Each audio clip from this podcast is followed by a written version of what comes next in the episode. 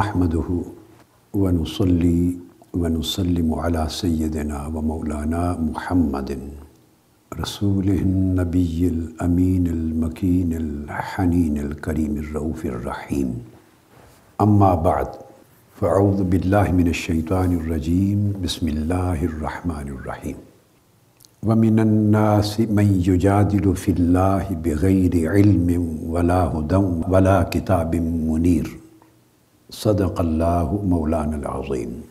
محترم مشائق اظام علماء کرام، معزز اساتذہ کرام، طلباء، طالبات، جملہ خواتین و حضرات، دنیا بھر میں مجالس علم میں شرکت کرنے والے سامعین و سامعات، ناظرین و ناظرات اور علمی استفادہ کرنے والے تمام مستفیدین اور مستفیدات۔ اللہ رب العزت کا شکر ہے جس کی توفیق سے ہم مجالس علم میں کچھ ایسے اہم موضوعات کو سلسلہ وار پڑھ رہے ہیں، پڑھا رہے ہیں، سمجھ رہے ہیں، سمجھا رہے ہیں۔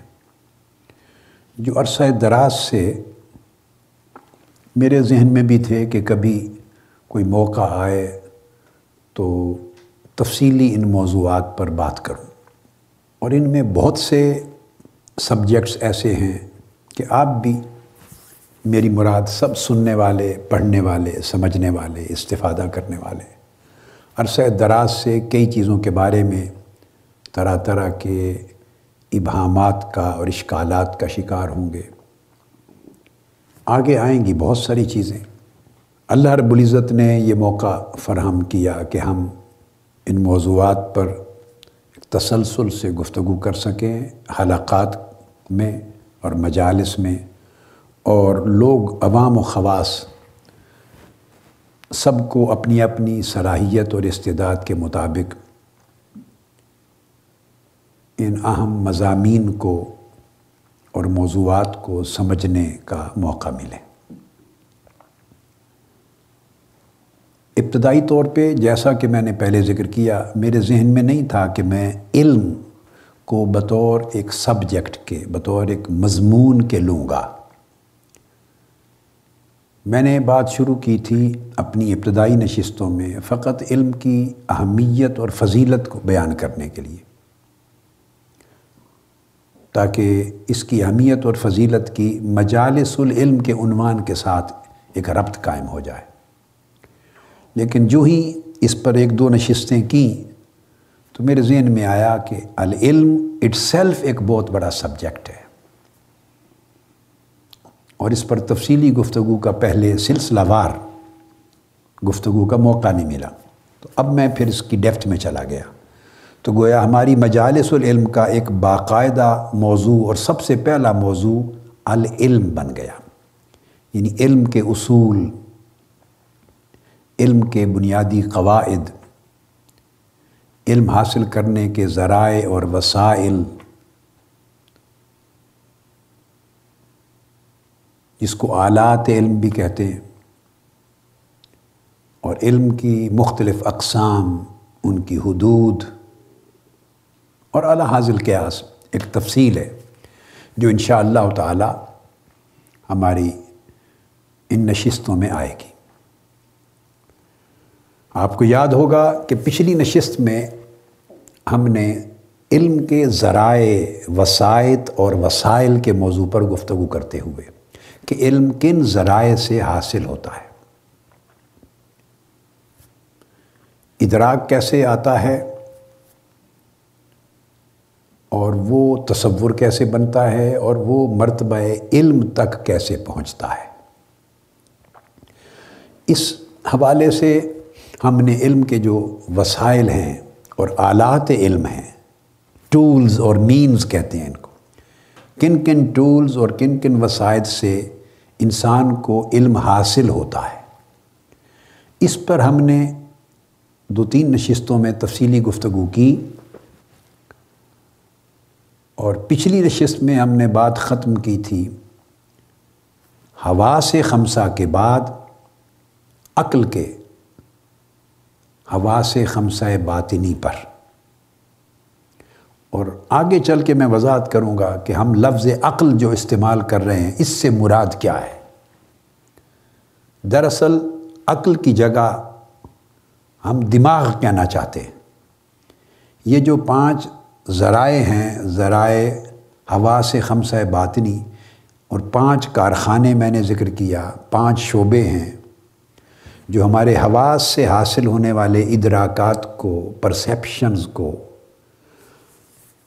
پانچوں جسمانی حواس کے ذریعہ سے حاصل ہونے والے خام مواد کو ریسیو کرتے ہیں، ان کے معنی کو ریسیو کرتے ہیں، ان کو محفوظ کرتے ہیں، ان کے درمیان ربط اور نظم پیدا کرتے ہیں اور اس طرح ہم علم تک پہنچتے ہیں۔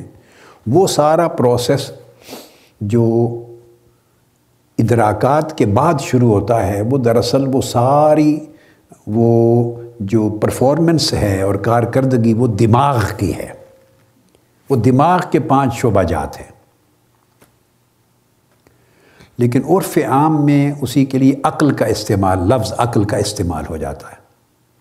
ہم اس نشست میں یا شاید اس سے آگے نشست میں یہ موقع آ جائے گا کہ میں وضاحت کروں گا کہ عقل کا لفظ کن کن معانی میں استعمال ہوا ہے اور عقل سے مراد کیا ہے؟ تو آج یہ بتانا چاہتے ہیں کہ عرف عام میں ہوا سے خمسہ ظاہری یعنی جو کان، آنکھ، ناک، زبان اور ہاتھ کے پانچ حواس ہیں۔ سامعہ، باسرہ، شامہ، ذائقہ لامسا یہ پانچ نام ہیں۔ ان کے ذریعے جو ادراک حاصل ہوتا ہے وہ، اور پھر دماغ کے اندر عقل کے جو پانچ حواس ہیں، جن کا ذکر پچھلی بار ہم تفصیل سے کر چکے، ان میں جو ترتیب پاتا ہے وہ میں نے حوالہ دیا تھا اپنی کتاب کا، اسلام اور جدید سائنس کا، اور دیگر عربی کی جو کتاب ہے اس کا بھی۔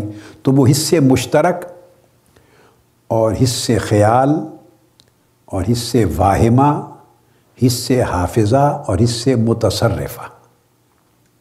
یہ پانچ شعبہ جات ان پانچ شعبہ جات کے پورے ماہیت پر اور ان کی وے آف ورکنگ پر، ان کی حقیقت اور ماہیت پر گفتگو کی۔ اور حواس خمسہ ظاہری اور حواس خمسہ باطنی۔ جو عقل کے یہ پانچ شعبہ جات جو آپس میں جس طرح کام کرتے ہیں، اس کے باہمی کام کرنے کے طریقے، باہمی ربط اور نظم پر گفتگو مکمل کی۔ اور یہ واضح کیا کہ عقل صرف اسی قدر علم مہیا کرتی ہے۔ اور اگر اس کو میں اور اسپیسیفک ہو کے کہوں تو کہیے کہ عقل صرف انہی چیزوں کے بارے میں علم کو ترتیب دیتی ہے۔ علم کو تشکیل دیتی ہے، علم کو ترتیب دیتی ہے اور علم کی پروڈکٹ ہمیں مہیا کرتی ہے صرف ان چیزوں کی بنا پر جو چیزیں ہمارے ہوا سے خمسہ ظاہری کے ذریعے کسی نہ کسی ادراک میں آئی ہوتی ہیں۔ تو میں نے ایک جملہ بولا تھا کہ حواس کی جہاں تک رسائی ہے، عقل کی بس وہیں تک شناسائی ہے۔ یہ پچھلی نشست کے آخر میں ہم نے کنکلوڈ کرتے ہوئے یہ بات کی تھی کہ عقل لامحدود ذریعہ نہیں ہے علم مہیا کرنے کا اور علم دینے کا اور علم کو ترتیب دینے کا۔ عقل کے پاس اتنی صلاحیت، غیر محدود صلاحیت نہیں کہ وہ ہر شے کا علم دے سکے۔ عقل ڈیپینڈنٹ ہے۔ وہ انحصار کرتی ہے، انتظار کر رہی ہوتی ہے کہ ہوا سے خمسہ ظاہری، کان آواز کو بھیجیں، آنکھ کسی تأثر کو دیکھ کر بھیجے، ناک کے ذریعے کسی خوشبو وغیرہ کا تأثر یا بدبو کا آئے، زبان سے کوئی ذائقہ آئے، ہاتھوں سے لمس کا کوئی تأثر آئے، تو عقل تو پھر جو کچھ اسے مہیا ہوتا ہے، اس کو ترتیب دیتی ہے اور آپس میں جوڑتی ہے۔ ظاہری شکل کو جوڑتی ہے، ظاہری صورت کو جوڑتی ہے۔ اس صورت کے باطنی معنی کو جوڑتی ہے کہ اس کے میننگز کیا ہیں۔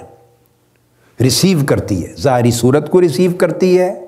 اور ایک دوسرے خانے میں جس کی میں تفصیل بیان کر چکا ہوں، اب میں اس کو ریپیٹ نہیں کر رہا۔ تو دوسرے شعبے میں اس کے معنی کو ریسیو کرتی ہے۔ پھر ایک شعبے میں اس کی ظاہری صورت محفوظ ہو جاتی ہے۔ اس کے ایک اور شعبے میں اس صورت کا جو معنی ہے اس شکل کا معنی وہ محفوظ ہو جاتا ہے۔ اور آخری شعبے میں پھر وہ ظاہری صورت اور اس کے معنی کو اپنے اپنے سٹوریج سے، گوداموں سے گوڈاؤن سے نکال کر ان کو جوڑ دیتی ہے اور ترتیب دے کر علم بنا دیتی۔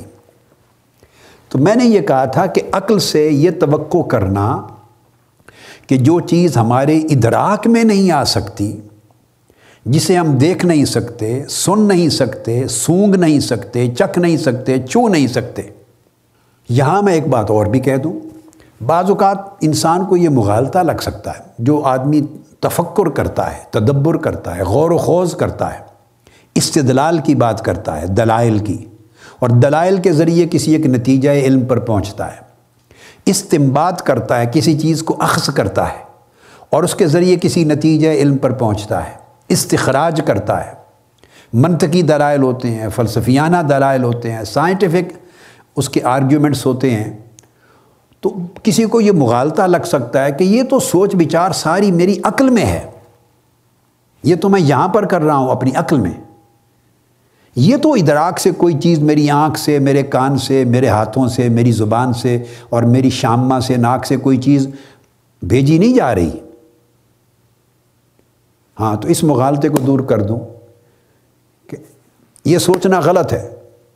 جو کچھ ہم سوچ رہے ہیں، خواہ اس کو ہم تعقل کہیں، اس کو تدبر کہیں، اس کو تفکر کہیں، اس کو استمباد کہیں، استخراج کہیں، استدلال کہیں دلا جو نام دیں۔ یاد رکھ لے وہ ذہن میں جو کچھ تانا بانا دلائل کا بن رہا ہے، وہ آج نہیں تو کل پچھلے ہفتے، پچھلے مہینے، پچھلے سال، دس سال قبل، بیس سال قبل لوگوں سے سن کر، کتابوں میں پڑھ کر، وہ کہیں نہ کہیں عقل میں داخل انہی حواس کے ذریعے ہوا ہے۔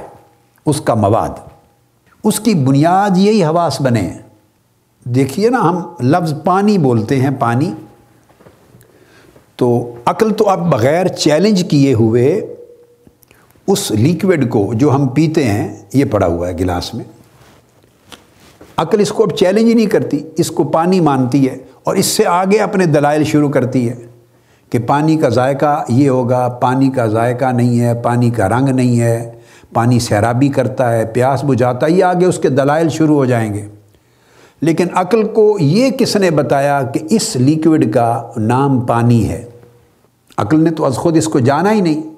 تو یہاں جا کے یہ میں فرق سمجھانا چاہتا ہوں کہ عقل تو بعض مقدمات پر اس نے اپنی اگلی تحقیقات اور سوچ بچار کی بنیاد رکھ دی ہے اور بعض چیزوں کو اس نے بیسک انفارمیشنز کے طور پہ ریسیو کر لیا ہوا ہے ادراکات کے چینل سے۔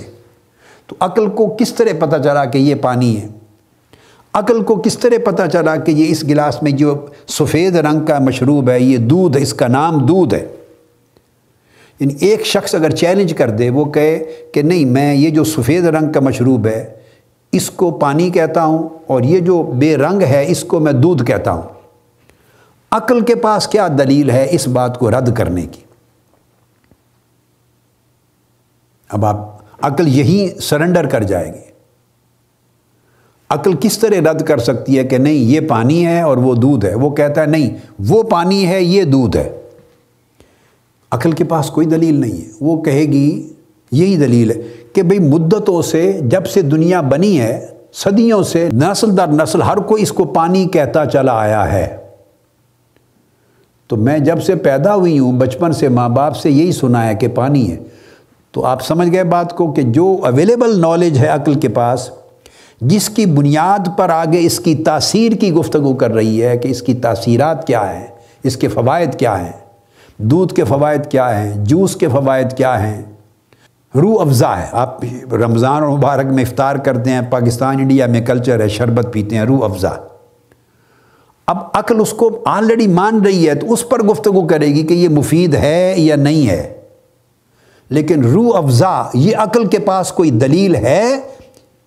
اس کو اسٹیبلش کرنے کی کہ اس کا یہ نام ہے، اس کے پاس اس کے سوا کوئی دلیل نہیں۔ بھائی، اس بوتل پہ لکھا ہوا تھا سرخ رنگ کے شربت پہ کہ اس کا نام روح افزا ہے۔ تو اس لکھے ہوئے کو عقل نے مان لیا ہوا ہے۔ یہ پروٹوکول ہے۔ یہ طریقہ ہے چیزیں کس طرح چلتی ہیں۔ کیوں لکھا ہوا تھا؟ بھائی جس کمپنی نے ہمدرد والوں نے جنہوں نے بنایا ہے، انہوں نے اس کا نام روح افزا رکھا ہے۔ تو جس نے بنایا ہے، اس نے جو نام رکھ دیا تو ہمیں کیا اعتراض ہے اس کے اوپر؟ ہم مان لیتے ہیں۔ جب عقل روح افزا بنانے والوں کے رکھے ہوئے نام پر اعتراض نہیں کرتی، تو اس کائنات کا انسان کا بھی کوئی بنانے والا ہوگا؟ ہر علم، یہ آپ جس طرح مثلا الف، بے، جیم، دال، اگر کوئی چیلنج کر دے، میں یہ بڑی ایک اہم چیز ہے کہ ذہن اس طرف جاتا ہے، جا سکتا ہے کہ ہم تو جی دلائل دیتے ہیں تو اس میں حواس کہاں سے آ گئے؟ وہ تو سارے دلائل عقل میں ترتیب پا رہے ہیں۔ لہٰذا اس کا مطلب وہ کوئی یہ سوچ سکتا ہے کہ نہیں، حواس کی متاجی کے بغیر بھی عقل کوئی نتائج علم دیتی ہے۔ میں کہہ رہا ہوں، نہیں دیتی، صفر ہے۔ اب اس مقدمہ کو میں اسٹیبلش کر رہا ہوں، سمجھا رہا ہوں۔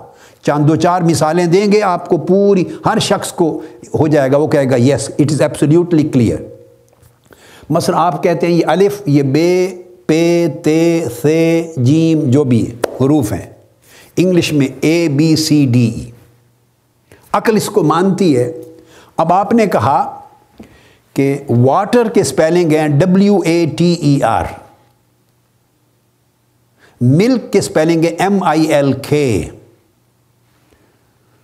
اب اگر کوئی غلط لکھ دے گا ایم اے ایل کے لکھ دے گا، واٹر کو W O T E R لکھ دے گا W O W U T O R لکھ دے گا، عقل کہے گی فوری۔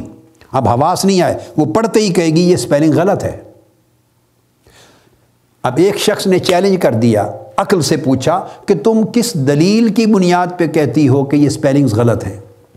میں کہتا ہوں یہی صحیح ہے جو پہلے لکھے گئے ہوئے تھے وہ غلط ہے اب عقل سے کہا جاتا ہے کہ اپنی دلیل دو۔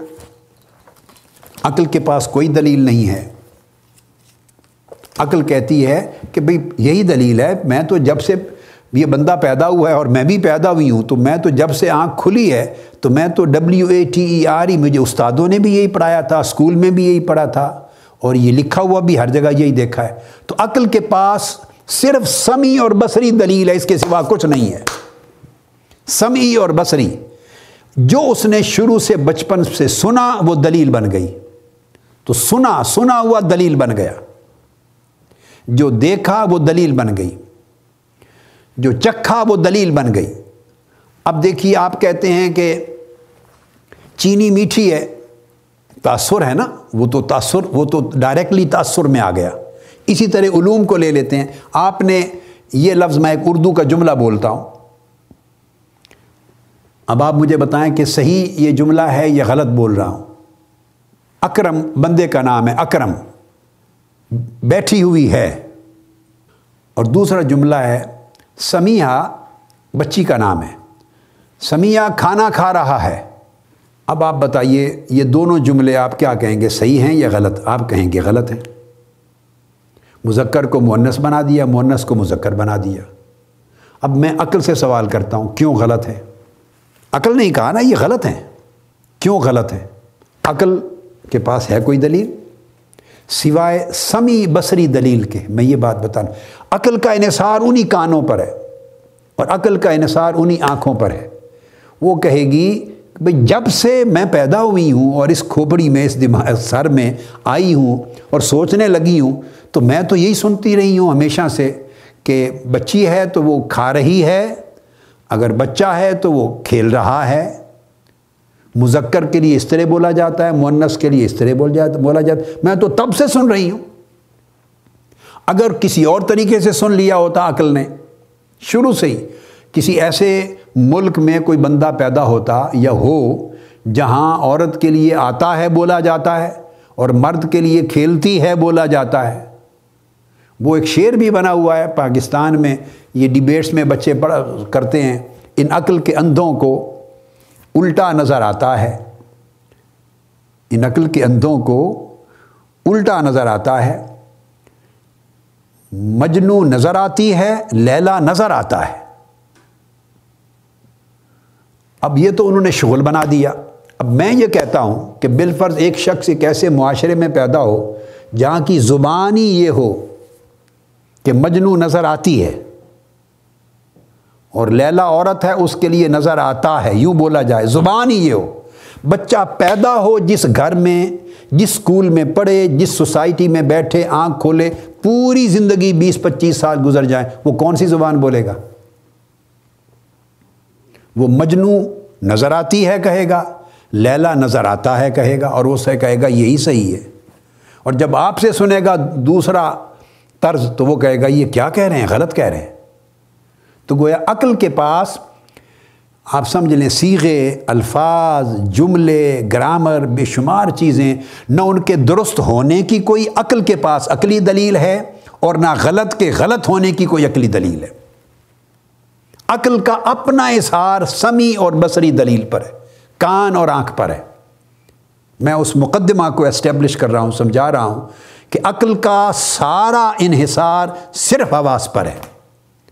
حواس نہ ہو تو عقل کوئی شے ہی نہیں۔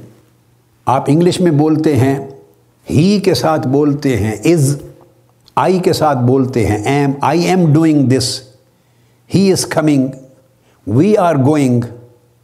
We کے ساتھ آر، ہی کے ساتھ از، آئی کے ساتھ ایم۔ اب اگر کوئی شخص آپ کو یہ بول دے کہ یو کر کے بول دے، I is coming we am doing he are eating آپ کیوں کہیں گے؟ عقل فوری کہہ دے گی یہ تو غلط بول رہا ہے۔ سوال ہوگا عقل سے کہ دلیل دیں، عقل عقلی دلیل دے کہ کیوں غلط ہے۔ شرط لگا دے کہ عقل عقلی دلیل دے، اپنی دلیل دے، کیوں غلط ہے؟ اب عقل بیٹھ جائے منطق لے کر، عقل بیٹھ جائے فلسفہ لے کر، عقل بیٹھ جائے تمام جو کچھ استدلال، استخراج استمباد جو صلاحیت ہے استعمال کر لے، وہ اس کا جواب نہیں دے سکے گی۔ اس کے پاس اس کا جواب بھی نہیں۔ تو am is are have had ان کا جواب عقل کے پاس نہیں ہے، تو بڑے مقدمات کا کیا جواب ہوگا؟ عقل کہے گی، بھائی میں نے تو یہ زبان ہے، عقل کی یہی دلیل ہے عقلی، کہ زبان ہے اور زبان کے قواعد وہی درست ہیں جو زبان بنانے والوں نے دیے۔ جنہوں نے انگلش زبان بنائی ہے، انہوں نے یوں گرامر بنائی ہے۔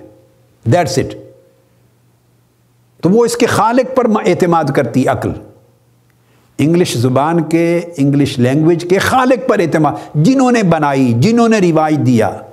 جو جس طریقے سے وہ بولتے رہے، بولتے ہیں، آج بول رہے ہیں، وہی صحیح ہے، بس۔ سمی اور بصری دلیل۔ جو کانوں سے سنا، جو آنکھوں سے دیکھا، جو بنانے والے نے بتایا، جو چلانے والے نے جس طرح چلایا، بس وہی زبان۔ اس کے سوا صحت اور عدم صحت پر عقل کے پاس کوئی دلیل نہیں۔ ان کو بیسک فاؤنڈیشنل پرنسپلز کہتے ہیں، بیسک نارمز بھی لوگوں کی لائف میں ہوتی ہیں۔ بنیادی مقدمات، بنیادی کلیات بھی ہوتے ہیں۔ ایسی بے شمار چیزیں ہیں زندگی میں، بے شمار چیزیں ہیں۔ ہزاروں نہیں، لاکھوں کی تعداد میں جنہیں بغیر سوچے سمجھے ہم نے فقط سن کر، دیکھ کر سوسائٹی میں روایت سے قبول کر لیا ہوا ہے۔ عقل مانتی ہے۔ اگر ہم کوئی فتنہ پیدا نہ کریں تو عقل بیچاری میں فتنہ از خود نہیں ہے۔ عقل تو لاکھوں چیزوں کو بغیر دلیل کے مانے ہوئے ہے۔ جو میں نے آپ کو ساری مثالیں دی تو عقل کے پاس جتنا بھی مواد ہے جو بھی نتائج اس کے پاس آتے ہیں علم کے، جو فیصلے کرتی ہے، جو استدلال ہے، وہ سارا کا سارا کہیں نہ کہیں ہوا سے خمسہ سے آیا ہوا مواد ہے، اس پر بیس کرتی۔ اب آپ ساری لغتوں کو لے لیں۔ اس شخص کو انسان کہتے ہیں، اس کو گدھا کہتے ہیں، اس کو گھوڑا کہتے ہیں۔ اب پاکستان میں تو درست ہے، گدھے اور گھوڑے میں تمیز ہے نہیں۔ پاکستان کو تو اللہ نے یہ شان دی ہے، اس سوسائٹی کو۔ گدھے اور گھوڑے میں تمیز نہیں۔ مگر عقل کو اگر چیلنج کر دیں کہ نہیں، میں مصر ہوں، اس گدھے کو یہ، اس کا صحیح نام گھوڑا ہے اور گھوڑے کو کہیں اس کا صحیح نام گدھا ہے اور بھینس کو کہیں اس کا صحیح نام بیل ہے، گائے ہے اور گائے کو کہیں اس کا صحیح نام بیسا ہے یا بھینس ہے۔ اگر یہ آپ چیلنج کا ہر شے کو چیلنج کر دیں، میں یہ کہہ رہا ہوں۔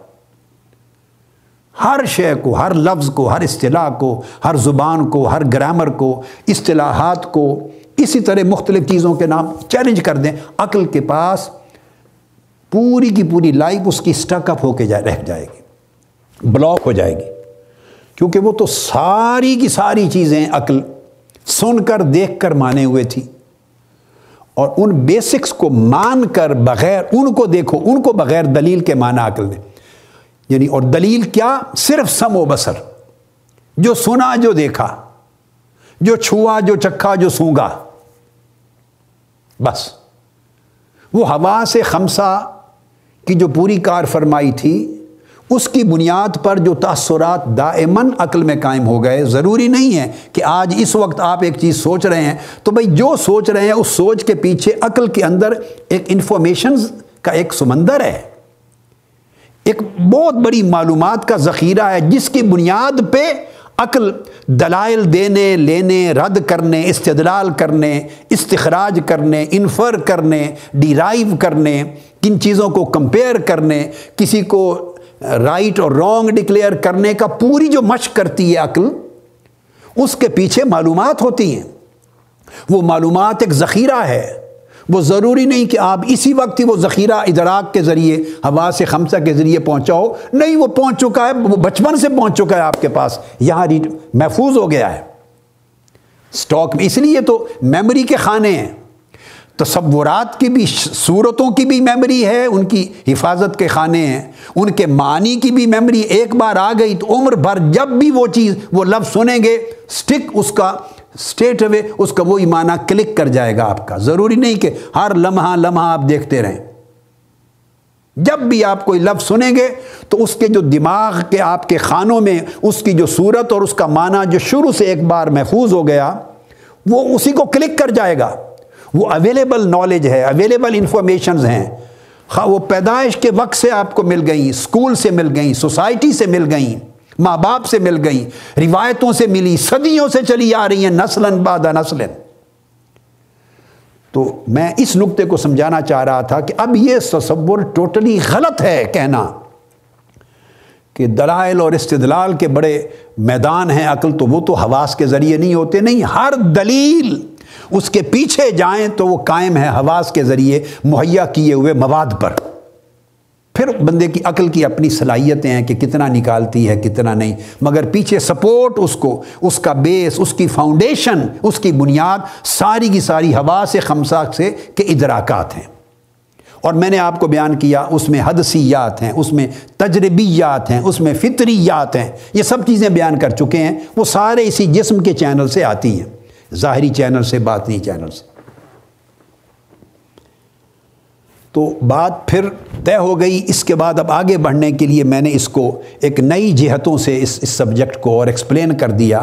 پچھلی نشست کے مضمون کو آگے بڑھانے کے لیے تاکہ اگلے مضمون کے ساتھ اس کا پھر ایک ربط قائم ہو جائے۔ یہ بات طے ہو گئی۔ اب اس میں کوئی شک نہیں رہا اور شک کرنا نہیں چاہیے کہ ہوا سے خمسہ سے جو کچھ باہر ہے، محسوسات سے باہر ہے حصیات سے جو خارج ہے، وہ معقولات میں داخل نہیں ہو سکتا۔ عقل اس کے بارے میں کوئی علم مرتب کر کے انسان کو نہیں دے سکتی۔ تو جو شخص ورائے محسوسات، وہ حقائق جو مابادت طبیعیاتی حقائق ہیں۔ کائناتی بھی ہیں، طبیعیات کے کائنات کے بھی ہیں، مگر ہمارے ڈائریکٹ حواس کی اپروچ اور رسائی سے باہر ہیں۔ ہم جہاں پہنچ نہیں سکتے، جہاں کی آواز سن نہیں سکتے، جہاں دیکھ نہیں سکتے۔ ایون آپ اسی کو لے لیں ہم اس زمین پہ رہتے ہیں قرہ عرضی پر۔ یہ ایک پلانٹ ہے۔ نظام شمسی کے اندر نو پلانٹ تو اگر سائنسدان وہاں سے ہو کر اور مشاہدہ کر کے ان کے حقائق ہمیں آ کر نہ بتائیں تو ہم عقل کی بنیاد پر باقی مریخ اور اطارد اور سارے نو کے نو پلینٹس کے بارے میں تجزیہ کرنے لگیں قیاس کرنے لگیں کہ وہاں کیا ہے، اس کی زمین کیسی ہے، پانی ہے یا نہیں، ہوا اور آکسیجن ہے یا نہیں، زندگی کے ذرائع اور وسائل میسر ہیں یا نہیں، کوئی مخلوق رہتی ہے یا نہیں۔ عقل ساری زندگی لگی رہے، وہ صرف ایک دھکے کھائے گی، ٹھوکریں کھائے گی۔ ہاں کوئی ہو کے دیکھ کے آئے گا تو آپ کو بتائے گا تو وہ پھر سمی اور بصری دلیل ہو گئی۔ اس نے بھی دیکھا اور آپ کو صحیح بتا دیا۔ تو سائنس آج تک ان پلینٹس کے بارے میں سوچ رہی ہے اور یہ نظام شمسی سے آگے کیا کشائیں ہیں؟ اگر ان کے بارے میں آپ سوچنے لگ جائیں، تو اس کا تو کوئی ذریعہ ہی نہیں ہے ہمارے پاس سوائے سائنس کے کہ سائنس نے جتنا دیکھا، سمجھا، اتنا بتا دیا۔ اور وہ کتنی اور کائناتیں ہیں، کچھ نہیں معلوم۔ ابھی تو آ رہی ہے دمادم صدائے کن فیکوں کہ ابھی کئی کائناتیں اور ہیں۔ لہٰذا انسان کو اللہ رب العزت نے مکلف نہیں بنایا اس چیز کا۔ جس کا اسے ڈائریکٹ ادراک نہیں، جو اس کے ادراک کے اندر حایتہ ادراک میں نہیں ہے، اس کے بارے میں بہت سوچے بہت سوچے۔ اللہ نے انسان کو مکلف نہیں بنایا۔ جس چیز کی ذمہ داری اللہ نے بندے پہ نہیں ڈالی، اگر اس کی ذمہ داری لینا چاہے گا اور اس کے بارے میں سوچ سوچ سوچ کر کسی نتیجے پہ پہنچنا چاہے گا، تو تکلیف مالا یوتاق ہے۔ ایک ایسی چیز کے بارے میں سوچنا ہے جس کی طاقت نہیں ہے اس کے پاس اپنی صلاحیت میں۔ نتیجہ یہ ہوگا کہ اس کو تشکیق پیدا ہوگی، پریشانی پیدا ہوگی، گھبراہٹ ہوگی، عقیدہ خراب ہوگا، اس کے فکر میں سارے ابہامات آئیں گے اور تباہی آئے گی۔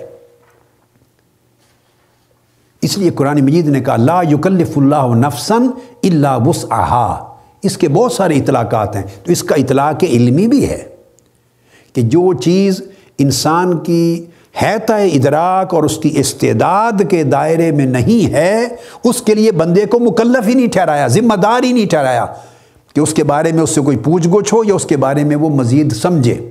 اتنا کچھ سوچے اور سمجھے جتنا اس کی سمجھ میں آ سکتا ہے۔ جہاں دیکھے کہ پریشانی آ رہی ہے، وہاں چھوڑ دے۔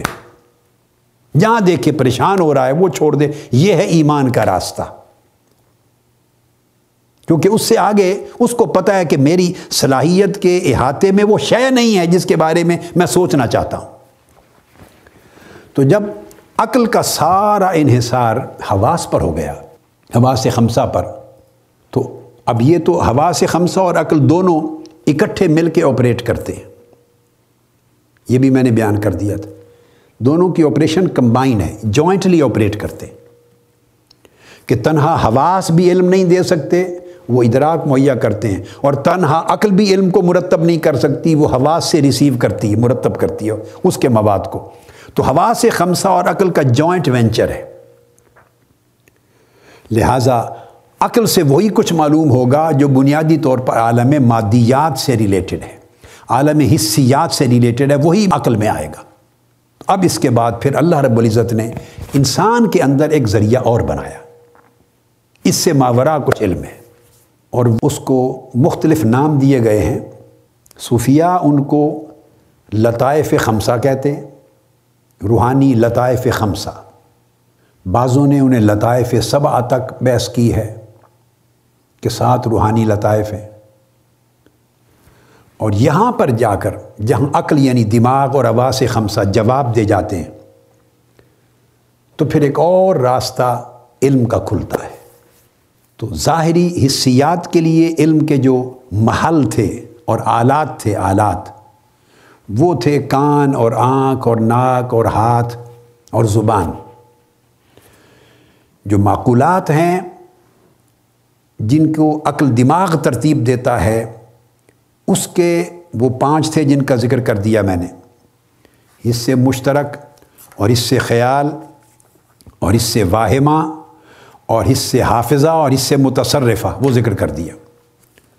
جب آپ یہ دونوں چیزیں چونکہ ایک دوسرے کے اوپر انٹر ڈیپینڈنٹ تھیں، تو اس سے آگے اللہ رب العزت نے کچھ جواہر اور بنائے۔ پھر ان کے اندر سے بھی علم کے چشمے پھوٹتے ہیں۔ اور وہ جو علم کے چشمے پھوٹتے ہیں، وہ جواہر ان میں ایک نفس ہے، پھر ایک قلب ہے، پھر روح ہے، پھر سر ہے، پھر خفی ہے پھر اخفا ہے۔ اس بحث میں میں اس وقت نہیں پڑھوں گا کہ فقہا نے، اصولیین نے، مناطقہ نے، علم کئی لوگوں نے نفس اور روح کو ایک ہی چیز قرار دیا ہے۔ وہ مختلف نام ہیں۔ ان کی صفات مختلف ہیں، ان کے نام مختلف ہیں۔ اور مختلف مواقع پر مختلف ٹرم یوز ہو جاتی ہے، مگر وہ حقیقت میں جوہر ایک ہی ہے۔ یہ ایک پوائنٹ آف ویو ہے۔ مگر محدثین اور علماء اور صوفیہ اور عرفا وہ دونوں کو بالکل جدا مانتے ہیں۔ نفس ایک الگ جوہر ہے، روح ایک الگ جوہر ہے۔ اور یہ سبجیکٹ روح اور نفس ایسا ہے کہ یہ فلاسفہ اور مناطقہ کی فیلڈ نہیں ہے، اسپیشلائزیشن۔ وہ تو صرف سوچ بچار سے جواب دیتے ہیں۔ اور صوفیہ عرفا اور اولیاء تو اسی میدان میں کام کرتے ہیں۔ نفس روح کی میدان ہی ان کا اپنا میدان عمل ہے۔ تو ان کی معلومات اور ان کا ادراک، ان کا کنسیپٹ زیادہ اپروپریٹ ہوگا۔ چونکہ ان سے ریلیٹڈ ہے یہ سبجیکٹ تو ان کے ہاں نفس الگ چیز ہے، روح ایک الگ جوہر ہے۔ اور ایک قلب۔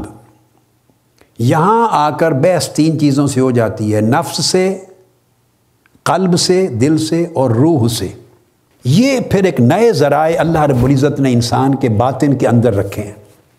اور ان کو پھر اگر لطائف خمسہ کے حساب سے کریں تو لطیفہ قلب، لطیفہ روح، لطیفہ سر، پھر لطیفہ خفی، اس سے آگے سر کا باطن ہے اور خفی کے بعد لطیفہ اخفا، یہ خفی کا بھی آگے باطن ہے۔ قبل اس کے کہ ہم اس موضوع پر آئیں، ہم یہ واضح کرنا چاہتے ہیں، بڑا امپورٹنٹ ہے۔ کہ شری دلیل لے کر تاکہ اس کے بعد پھر ہم بحث کریں گے نفس کیا ہے اور نفس کے کے آلات علم کیا ہیں، قلب کیا ہے، قلب کے کیا آلات علم ہے کس طرح قلب میں علم پھوٹتا ہے، روح سے کس طرح علم کا چشمہ پھوٹتا ہے۔ عرف عام میں اس کو کشف اور الہام کہتے ہیں۔ مگر صرف کشف اور الہام ہی نہیں، جب میں اس پر آؤں گا تو اس میں کئی عنوانات اور بھی ہیں۔ قرآن مجید نے علم کے بعد لفظ ہدن، ہدایت کا استعمال کیا ہے۔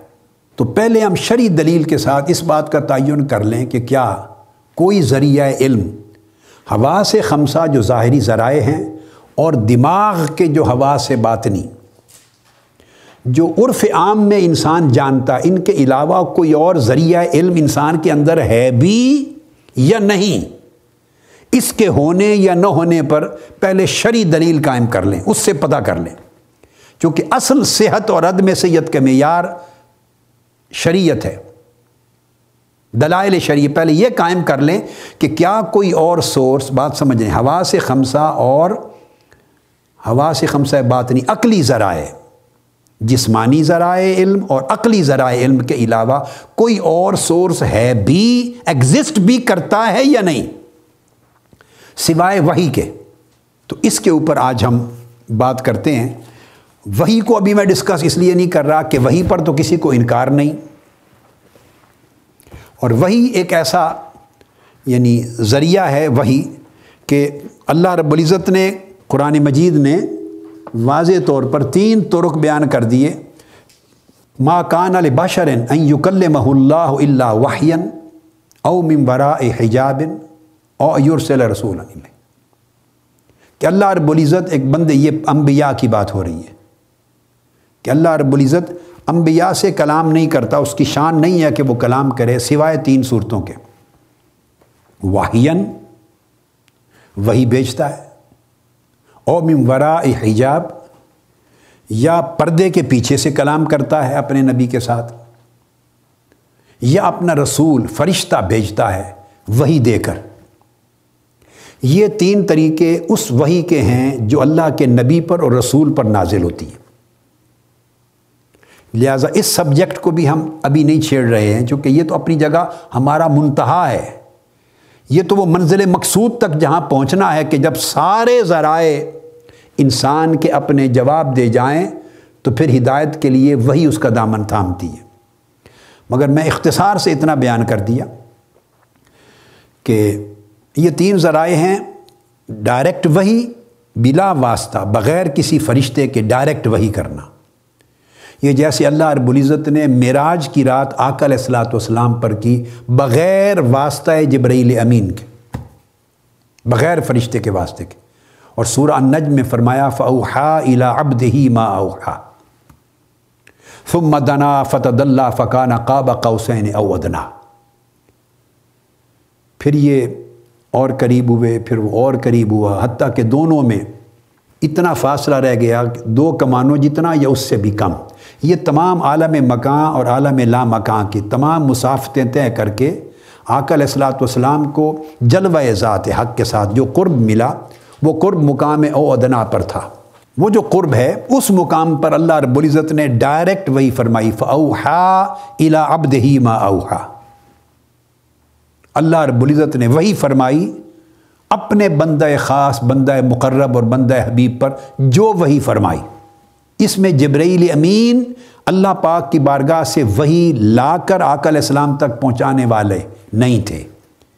یہ ڈائریکٹ بلا حجاب مخاطبہ اور ڈائریکٹ وہی تھی۔ یہ قرآن مجید کی آیا کریمہ جو میں نے پڑھی، یہ پہلی آیت سورہ اشورا کی ہے جو میں نے پڑھی ہے، تو یہ اس کی پہلی شکل ہے۔ جب فرمایا، وما کان علی بشرن یکلمہ اللہ اللہ واحیہ ہر بشر کی یہ مجال نہیں ہے کہ اللہ تعالیٰ اس سے براہ راست خطاب کرے، اس سے کلام کرے۔ کسی بھی بشر کی۔ اور ہر بشر کی یہ نہ استعداد ہے، نہ صلاحیت ہے، نہ اس کی قوت ہے، نہ وہ اس قابل ہے، نہ اس کی شان ہے کہ اللہ تعالیٰ اس سے کلام کرے۔ تو اللہ رب العزت نے نفی کر دی کہ اللہ پاک ڈائریکٹلی کسی انسان، کسی بشر سے کلام نہیں فرماتا۔ اس میں پھر استثناء کر دیے تین۔ ہاں جسے اپنی نبوت کے لیے چن لے، اپنی رسالت کے لیے منتخب فرما لے، ان سے کلام کرتا ہے۔ چونکہ قاعدہ یہ ہے کہ اللہ جس سے کلام کر لے، وہ نبی ہو جاتا ہے۔ تو فرمایا کہ تین طریقے ہیں، کسی بشر سے اللہ کلام نہیں کرتا۔ کسی بشر میں یہ صلاحیت، استعداد اور طاقت اور قوت ہی نہیں ہے کہ وہ اللہ کے کلام کو ریسیو کر سکے، اخذ کر سکے، اس کا سما کر سکے۔ برداشت کر سکے۔ نہیں۔ سوائے اس کے کہ اللہ پاک جب اپنے کلام کے لیے عالم بشریت، عالم انسانیت میں سے کسی کو چن لیتا ہے اور اسے مرتبہ نبوت اور مرتبہ رسالت پہ فائز فرماتا ہے، تو اس میں ان تین طریقوں میں سے کسی ایک طریقے سے کلام کرتا ہے۔ اب یہ مرتبہ نبوت شروع ہو گیا۔ نبوت رسالت۔ استثناء ہو گیا۔ اس کا پہلا طریقہ اللہ واحیہ وہی فرماتا ہے۔ اور اس سے مراد وہی جیسے میں کہا، بغیر ذریعے کے، بغیر واسطے کے اللہ پاک براہ راست کلام کرتا، تو اس کی مثال آقا علیہ السلام سے شب معراج جو مقام او ادنا پر اللہ پاک نے کلام کیا۔ فوحا الا ابد ہی ما اوحا۔ دوسری شکل فرمائی، او مم ورا حجاب۔ یا پردے کے پیچھے کلام کرتا ہے، جیسے طور پر موسا علیہ السلام سے کلام فرمایا۔ اور فرمایا وہ کلم اللہ موسا تکلیمہ اب یہاں بھی دیکھیں نا، کتنی مناسبت اور موافقت ہے دونوں مقامات کی۔ یہاں نفی فرمائی کہ کوئی بندہ اللہ سے یعنی یہ قرآن مجید کی آیت کو یوں شروع ہی نہیں کیا کہ کسی بشر کی یہ مجال نہیں کہ اللہ سے کلام کرے۔ نہ۔ بشر اللہ سے کلام کرے، یہ آیت کو اس طرح نہیں شروع کیا۔ بلکہ فرمایا کسی بشر کی یہ مجال نہیں ہے، طاقت نہیں ہے، اس کی صلاحیت اور قوت اور استعداد نہیں ہے کہ اللہ اس سے کلام کرے۔ گویا بشر کا، انسان کا اللہ سے کلام کرنا تو کجا، وہ اللہ کے کلام کو سن بھی نہیں سکتا۔ سننے اور سما کی طاقت بھی نہیں ہے۔ تو اللہ کا کلام سننے کے لیے بھی عام بشر نہیں۔ استعداد رکھتا، اسے مرتبہ نبوت پر ہونا چاہیے۔ اسے مرتبہ رسالت پر ہونا چاہیے۔ یہ شان، یہ قدرت، یہ صلاحیت، یہ استعداد اور یہ ملکہ کیپیسٹی ایبیلٹی یہ صرف وجود نبی کو ہے، وجود نبوت کو ہے، وجود رسالت کو ہے کہ اللہ اس سے کلام کرتا ہے۔ اور جب اللہ کلام کرتا ہے تو ایک شکل یہ ہو گئی جو میں نے مثال دے دی اور دوسری شکل وہ جس طرح موسا علیہ السلام سے کلام کیا، وہاں بھی یہ نہیں فرمایا کہ موسا نے اللہ سے کلام کیا، نہ۔ یہاں بھی ہے نا کہ اللہ اگر کلام کرتا ہے تو تین استثنائی صورتوں میں ایکسیپشنل سچویشنز ہیں، تین۔ ایکسیپشنل پوزیشنز ہیں۔ ایکسیپشنل کنڈیشنز ہیں، تین۔ وہاں بھی یہ نہیں فرمایا کہ موسا نے کلام کیا، اللہ سے نہیں فرمایا، کلم اللہ موسا تکلیمہ اللہ نے موسا سے کلام کیا۔ موسا علیہ السلام تو صرف اللہ سے طلب عرض کر رہے تھے کہ رویا اپنا دیدار کرا دے۔ اللہ نے، قرآن مجید نے کہا، اللہ نے موسا سے کلام کیا۔ تو وہ بغیر حجاب کے تھا۔ وہ حجاب کے ساتھ تھا، حجاب کے پیچھے سے تھا، پس پردہ تھا۔ یہ دوسری شکل ہو گئی۔ اور تیسرا فرمایا، او یورسل رسولن فیوح یا بزن ہی ما یشا ان علی حکیم. تو تیسری شکل یہ ہے کہ وہ اپنے فرشتے کو بیچتا ہے پیغام بر اور پیغام رساں بنا کر، اپنی وہی اپنا پیغام دے کر کسی فرشتے کو مقرر کرتا ہے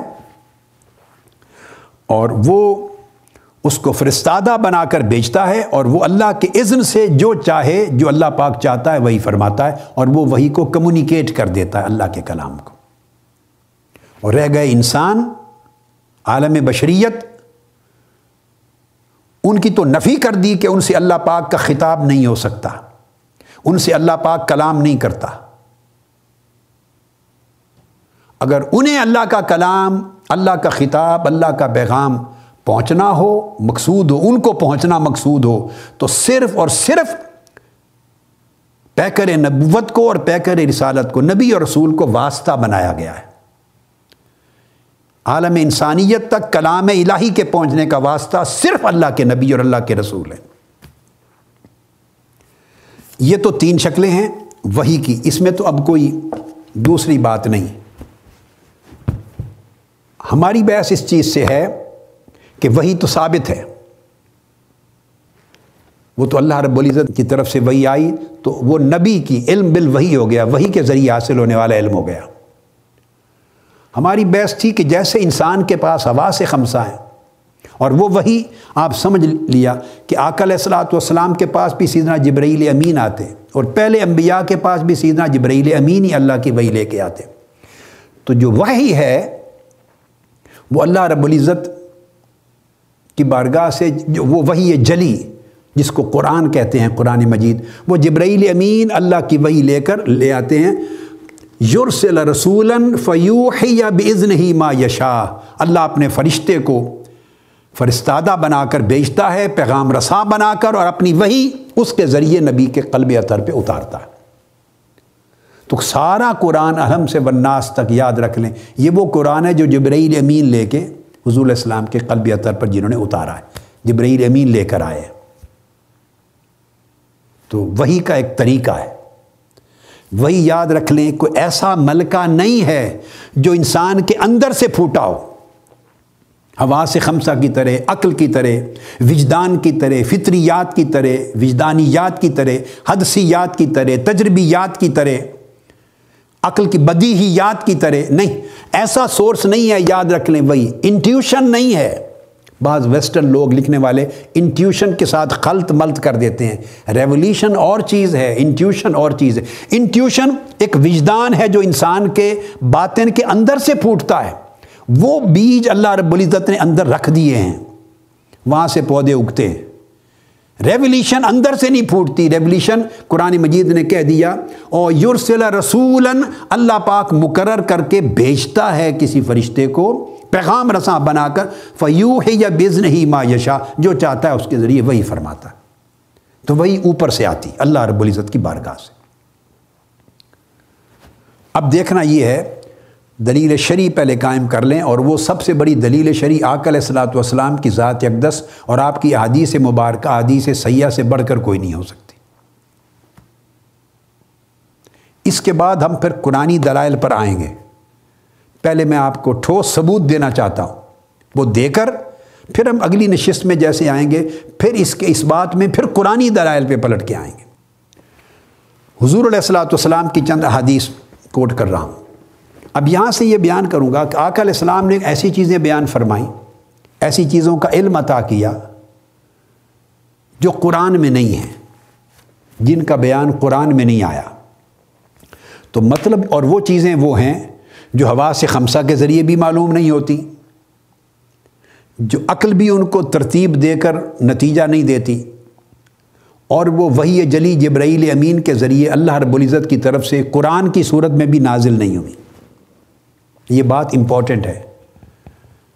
تو ہم اس بات کو ثابت کرنا چاہتے ہیں کہ قرآن کی وہی اس میں بھی کوئی علم نہ آیا ہو اور حواس اور عقل کے جو ذرائع ہیں وہ بھی اس تک نہ پہنچائیں اور پھر کچھ حقائق بیان کیے جائیں، ان کا علم دیا جائے۔ تو وہ اگر کثرت کے ساتھ ایسی چیز ثابت ہو، تو اس بات پہ وہ دلالت کرے گی کہ پھر کوئی اور سورس ہے۔ مثلاً حضرت سے ابن مالک رضی اللہ تعالیٰ عنہ، یہ چونکہ میں نے کہا کہ عرف عام میں اس کو کشف اور الہام کہتے ہیں۔ کشف اور الہام کیا ہے؟ کیسے ہوتے ہیں؟ کہاں سے جنم لیتے ہیں؟ اس پر گفتگو آگے آئے گی۔ میں ترتیب سے آرام سے چلنا چاہتا ہوں۔ کش پر بات کریں گے علام سے کریں گے، بات آگے آئے گی۔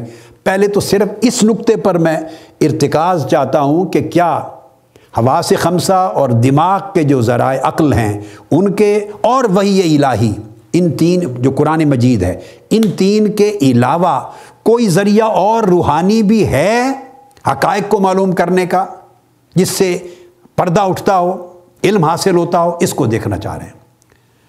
یہ پہلی حدیث متفق علیہ صحیح بخاری اور مسلم کی۔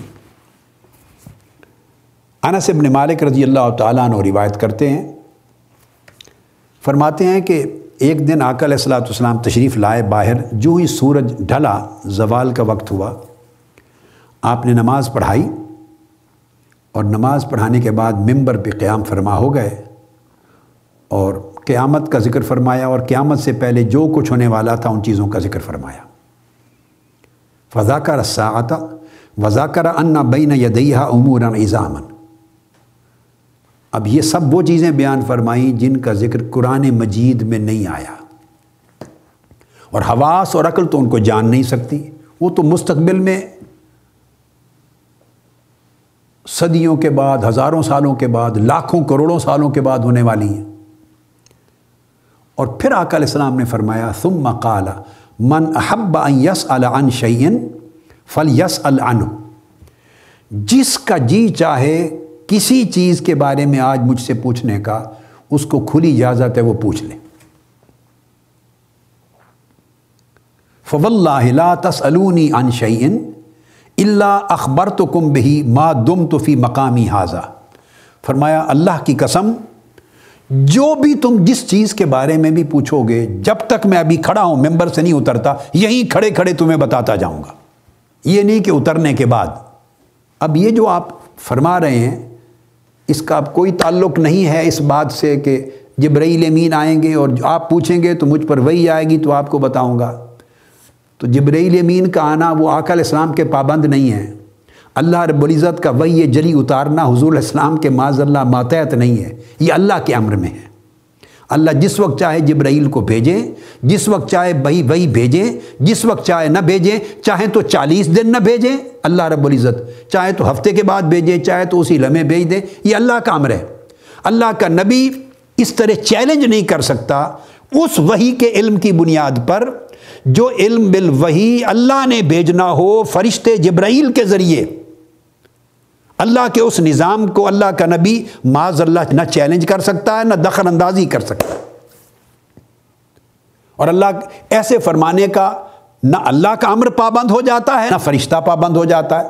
وہ تو قرآن کہہ رہا ہے فیو ہے یا بزن ہی ماں یشا اللہ جب چاہتا ہے، جو چاہتا ہے، وہی فرماتا ہے۔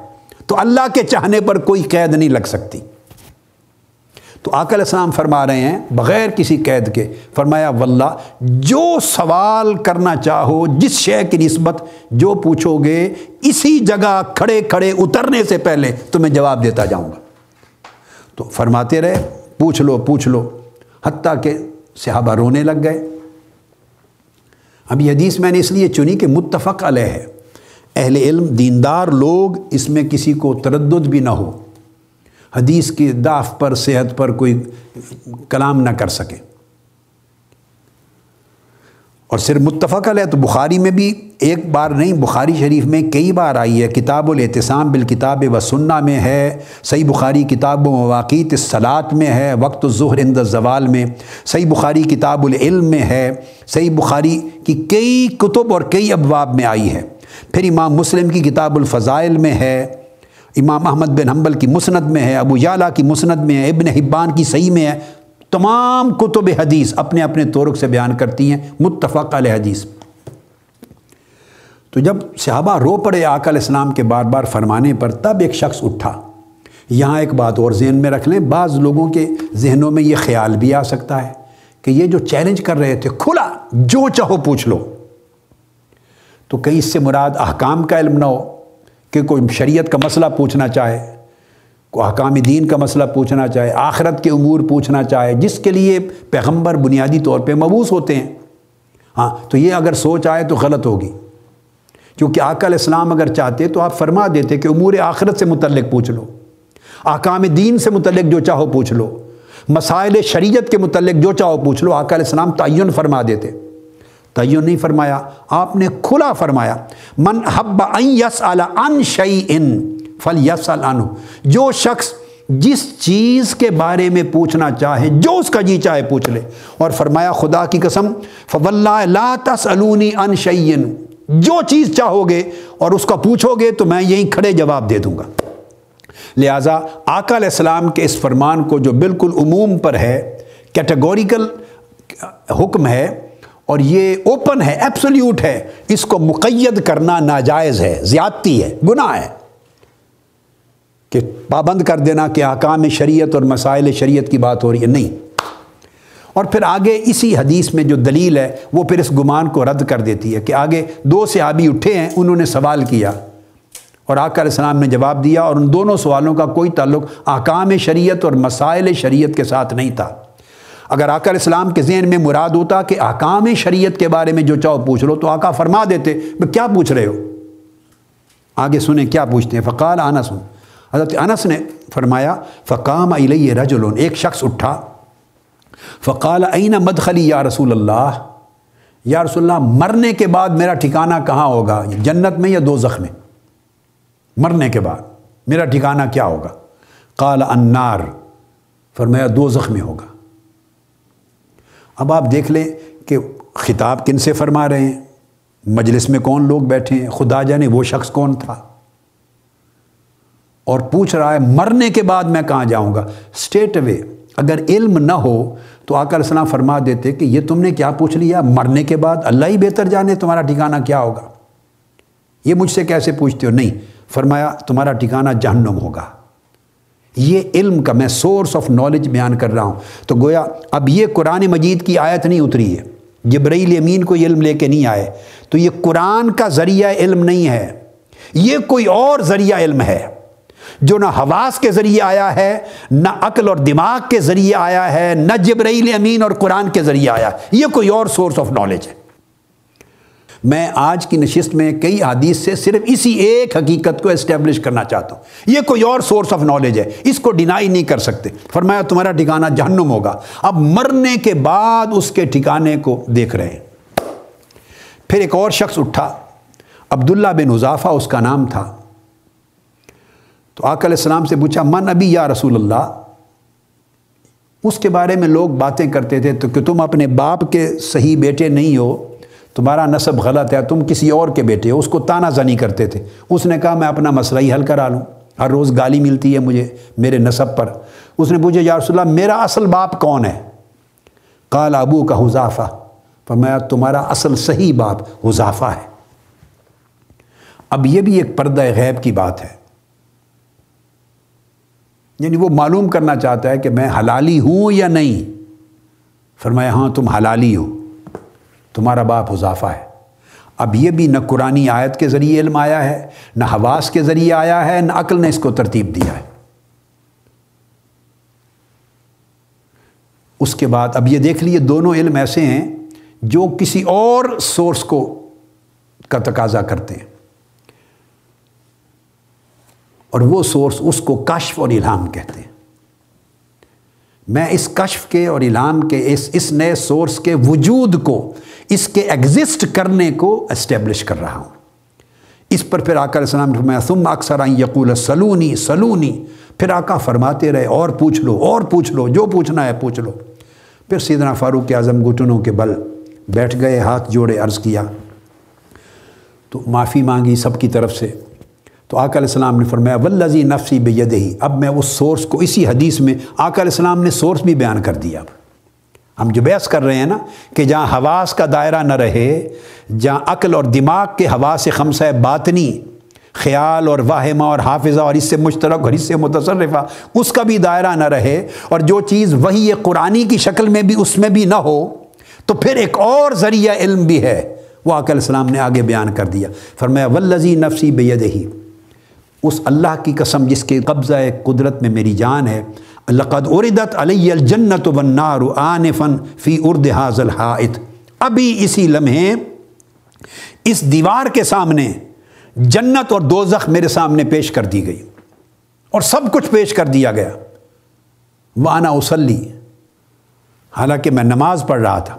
فلم ارا کل یوم فل خیر و شر اور میں نے اس طرح ہر خیر و شر کو اس طرح کبھی نہیں دیکھا تھا، قریب سے، تفصیل سے، گہرائی سے جو منظر آج میں نے دیکھا۔ گویا سارے پردے اٹھا دیے گئے، سارے پردے اٹھا دیے گئے۔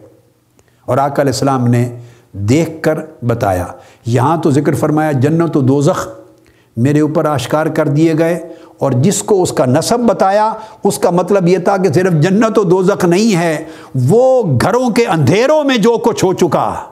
وہ پردے بھی اٹھا دیے گئے۔ یعنی ماکان و ما یکون، کل عالم مادیات اور عالم حصیات اور عالم روحانیات اور عالم طبیعیات اور عالم ماباد طبیعیات، ساری کائناتوں کے تمام حقائق اور وجودات آشکار کر دیے گئے۔ یہ ذریعہ کشف ہے۔ یہ حدیث۔ اب آگے چل کے میں یہاں ایک سوال کوئی کہہ سکتا ہے کہ یہ تو معجزہ ہے۔ ذہن میں یہ سوال آ سکتا ہے۔ تو بجائے اس کے کہ آگے چل کے اس کا جواب دوں، تو اتنی دیر تک آپ جتنی حدیث سنیں گے تو ذہن میں تردد ہی رہے گا۔ آپ کا ذہن گھومتا رہے گا کئی لوگوں کا، جن کے ذہنوں میں یہ سوال آ گیا۔ تو بہتر ہے میں اس کو جلدی پہلے ہی ایڈریس کر لوں تاکہ سکون سے، طبیعت کے اطمینان سے آپ اگلی باتیں سنیں۔ ورنہ ذہن گھومتا رہے گا کہ یہ تو موجزہ ہے۔ ہاں یہ بات بھی سن لیں، میں اس کو کلیئر کر دوں۔ اس میں شک نہیں موجزہ ہے۔ موجزہ کہتے کسے ہیں؟ موجزہ کہنے سے اس الگ ذریعہ علم کے وجود کا نہ انکار ہو جاتا ہے، نہ اس میں کوئی شک و شبہ پڑتا ہے۔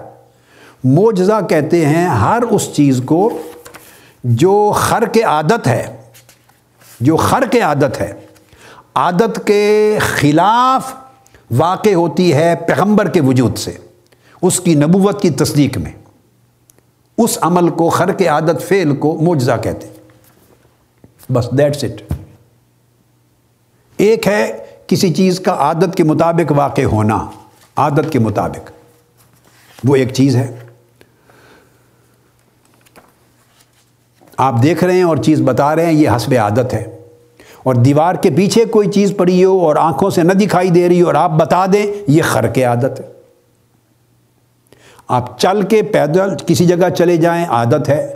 اور چلے بغیر ہوا میں اڑ کے انسان چلا جائے، یہ خر کے عادت ہے۔ ہر وہ چیز جو ہماری جو اس زندگی کی عام عادت ہے، اس عادت کے نظام عادت، نظام فطرت، نظام کائنات جس کے ذریعے کاز اینڈ افیکٹ کی دنیا چلتی ہے، اس سے ہٹ کر اس کے مخالف کوئی واقعہ صادر ہو جائے، درخت جڑیں، جڑوں سمیت زمین پھاڑ کے آپ کے پاس آ گئے، پتھروں نے آواز دے دی، کلمہ پڑھ لیا، تھوڑی سی کھجوریں ہیں، بڑھ کے ہزاروں میں چلی گئی ایک پیالہ ہے، تھوڑے سے دودھ کا بہتر آدمی پی گئے۔ ایک بند، دو بندوں کا کھانا ہے تو اس کو پندرہ سو آدمیوں کو کھلا دیا۔ اب یہ ساری چیزیں وہ ہیں جو عادت کے نظام میں سمجھ میں نہیں آتی، نہ واقع ہوتی ہیں۔ تو ایسے کام جو خلاف عادت واقع ہو جائیں اور وقوع ان کا پیغمبر سے ہو، جس نے دعوی نبوت کیا ہوا ہے، اللہ کے نبی سے صادر ہو اور ہو اپنی نبوت کی تصدیق کے طور پر یعنی نبوت کو چیلنج کر دیا، لوگوں نے انکار کر دیا، اور ان کو اپنی نبوت کے سچے ہونے، اپنی نبی ہونے اور نبوت اور رسالت کے سچے ہونے پر دلیل قائم کرنی۔ تو اس وجہ سے وہ واقع ہو، وہ واقعہ۔ تو اس کو موجزہ کہہ دیتے ہیں عنوان ہے، بس موجزہ کہہ دیتے ہیں۔ اس لیے موجزہ کہتے ہیں، یہ موجز سے ہے۔ اور یہ لفظ اعجاز سے یعنی عقل کو آجز کر دیتا ہے، عقل سمجھنے سے قاصر ہو جاتی ہے۔ بس، عقل سمجھنے سے قاصر ہو جاتی ہے۔ اور اگر اسی طرح کا واقعہ خر کے عادت غیر نبی سے صادر ہو جائے، غیر نبی سے، اور وہ مومن ہو، نبی کی امت میں وہ مومن اور صالح ہو، تو اس کو کرامت کہتے ہیں۔ نوعیت ایک ہے خر کے عادت یعنی خلاف عادت کسی چیز کا واقعہ کا صادر ہونا، جو ایک عادی نظام قدرت ہے، اس سے ہٹ کر صادر ہونا، چونکہ اس کو تسلیم کرنے سے عقل عاجز ہو جاتی ہے، عقل کی سمجھ میں نہیں آتا کہ یہ کیسے ہو گیا۔ اسی لیے اس کو معجزہ کہتے ہیں اور وہ صادر ہوا ہوتا ہے اس نبی کی نبوت کی تصدیق کے لیے۔ اور یہ بھی ضرورت نہیں ہے کہ جب معجزہ صادر ہو، عین اسی وقت دعویٰ کیا ہو، ہر بار دعویٰ کیا ہو نبوت کا، اور تصدیق میں معجزہ دکھائے، نہیں، دعویٰ کر دیا۔ اب دعویٰ زمان تک چل رہا ہے، زمانوں تک۔ تو جب بھی ایسا خرق عادت واقعہ صادر ہوگا، تو وہ اس لیے صادر ہوگا کہ اس نبی کے سچے ہونے کی دلیل قرار پائے گا۔ اس وجہ سے معجزہ کہتے ہیں۔ تو معجزہ ہونا ایک الگ سبجیکٹ ہے۔ یہ تو ہر خر کے عادت جو ہے وہ آقا علیہ السلام کا معجزہ اس میں کوئی شک نہیں۔ لیکن بات پھر آئی کہ اقسام ہیں۔ یہ جو واقعہ ہوا، خر کے عادت، اس کی شان معجزہ تو ہے۔ مگر یہ جنم کس چشمے سے اس علم نے لیا؟ یہ ایک الگ سبجیکٹ ہے۔ یہ سبجیکٹ الگ ہے۔ یہی یہ کشف ہے۔ تو معجزہ کی اقسام ہے ان میں کشف بھی ایک قسم ہے، الہام بھی اس میں قسم ہے۔ احیاء موتا بھی اس میں قسم ہے۔ تو یہ اس کی اقسام ہیں۔ تو میں جو عرض کر رہا تھا بیسک چیز، وہ یہ کہ اس کا معجزہ ہونے سے کوئی تعارض نہیں ہے۔ معجزہ کہہ کر آپ اس موضوع کو رد نہیں کر سکتے۔ معجزہ تو صرف اس وجہ سے ہم نے کہہ دیا کہ یہ جو چیز از خود جس کا نہ حواس نے ذریعہ بنا تھا علم کا مہیا کرنے کا، نہ عقل اس کا ذریعہ بنی تھی، نہ وہی الہی قرآن کی کوئی آیت اتری تھی اور پھر ساری کائنات کی خبر دے دی۔ یہ خبر دے دی، یہ بتا دیا، یہ بتا دیا، یہ بتا دیا۔ جس کو ظاہراً عقل کوئی ذریعہ بتانے سے قاصر تھی کہ یہ کس طرح بتایا۔ یہ اٹ سیلف ایک الگ سبجیکٹ ہے، یہ کشف ہے، یہ الہام ہے۔ اور چونکہ اگر یہ الہام اور کشف حضور علیہ السلاۃ والسلام سے صادر ہوا اور آپ اللہ کے نبی ہیں، اس وجہ سے اس کو معجزے کا ٹائٹل دے دیں گے۔ اگر اس طرح کا کوئی غیبی واقعہ جو نادر ہے، عادت کے خلاف ہے، اگر غیر نبی کسی صحابی نے بتایا ہو، مثلا صدیق اکبر رضی اللہ تعالیٰ عنہ نے بتا دیا، حضرت عائشہ صدیقہ رضی اللہ تعالیٰ عنہ کو حدیث ہے صحیح ہے، ہر کتاب میں آئی معطا امام مالک سمیت ہر ایک میں۔ کچھ کھجوروں کے درخت وراثت کی بات فرما رہے تھے تو فرمایا، عائشہ کو کہ ذکر کیا کہ آپ کی دو بہنیں اچھے طریقے سے نصیحت فرما رہے تھے کہ وراثت کی تقسیم ہو۔ تو حضرت عائشہ صدیقہ رضی اللہ تعالیٰ عنہ حیران ہوئی۔ آپ نے پوچھا، ابا جان، میری تو صرف ایک بہن ہے اسما اور آپ اپنے بستر مرگ پر ہیں، وفات کے قریب ہیں وسیعت فرما رہے ہیں وسیعت اس کے بعد آپ کا وصال ہو گیا۔ تو وقت وصال کا قریب ہے۔ بستر پر ہیں اور فرماتے ہیں آپ کی دو بہنیں عرض کیا میرے والد گرامی سیدنا صدیق اکبر رضی اللہ تعالیٰ عنہ، امیر المومنین، میری تو ایک ہی بہن ہے اسما ایک میں ہوں یعنی عائشہ، اور ایک بہن اسما تو آپ نے فرمایا دو بہنیں۔ تو فرمایا، تمہاری ایک اور والدہ سے جو پیٹ میں ہے، وہ بیٹی ہے، وہ آ رہی ہے۔ سب نے اسے، اب یہ جو پیٹ کے اندر کیا ہے سیدنا صدیق اکبر رضی اللہ تعالیٰ انہوں نے قبل از وقت پھر آپ وصال فرما گئے اور بچی کا تولد آپ کی وفات کے بعد ہوا۔ تو اس وقت تو الٹرا ساؤنڈ نہیں ہوتا تھا نا۔ نہ بلڈ ٹیسٹ ہوتے تھے، نہ الٹرا ساؤنڈ تھا۔ وہ تو مرض الوصال میں فرما رہی یہ کشف تھا۔ تو اب یہ تو معجزہ نہیں ہے۔ میں اس سوال کا جواب دے رہا ہوں۔ یہ بات بعد میں الگ بتاؤں گا کہ ہر نبی کی امت میں، ہر ولی کی کرامت بھی اسی نبی کے معجزے کا تسلسل ہوتا ہے۔ یہ الگ بات ہے۔ مگر اگر آپ آکل السلام سے ساتھ دے رہے ہو تو آپ کہہ دیں یہ معجزہ ہے، کوئی شک نہیں۔ تو سیدنا صدیق اکبر کا کیا ہے؟ آپ کی بیوی کے ایک زوجہ کے ایک پیٹ میں تو اس کو بیٹی بتا دیا۔ سیدنا فاروق اعظم خطبہ دے رہے ہیں، ممبر پر کھڑے۔ اور نہامند، ملک کے نہامند کی طرف آپ نے لشکر بھیجا ہوا ہے۔ ساری حضرت ساریہ اس کے لشکر کے کمانڈر ہیں اور خطبہ کے دوران آپ فرماتے ہیں، یا ساریہ تو الجبل الجبل، اے ساریہ پہاڑ کی اوٹ لے، پہاڑ کی اوٹ لے۔ صحابہ حیران ہو جاتے ہیں، حیران ہو جاتے ہیں کہ یہ خطبہ جمعہ کا دیتے ہوئے ممبر پہ کھڑے ہو کے ساریہ کو پکار رہے ہیں۔ وہاں کفار کا، مخالفین کا، دشمن افواج کا لشکر پہاڑ کے پیچھے سے حملہ آور ہونے والا تھا۔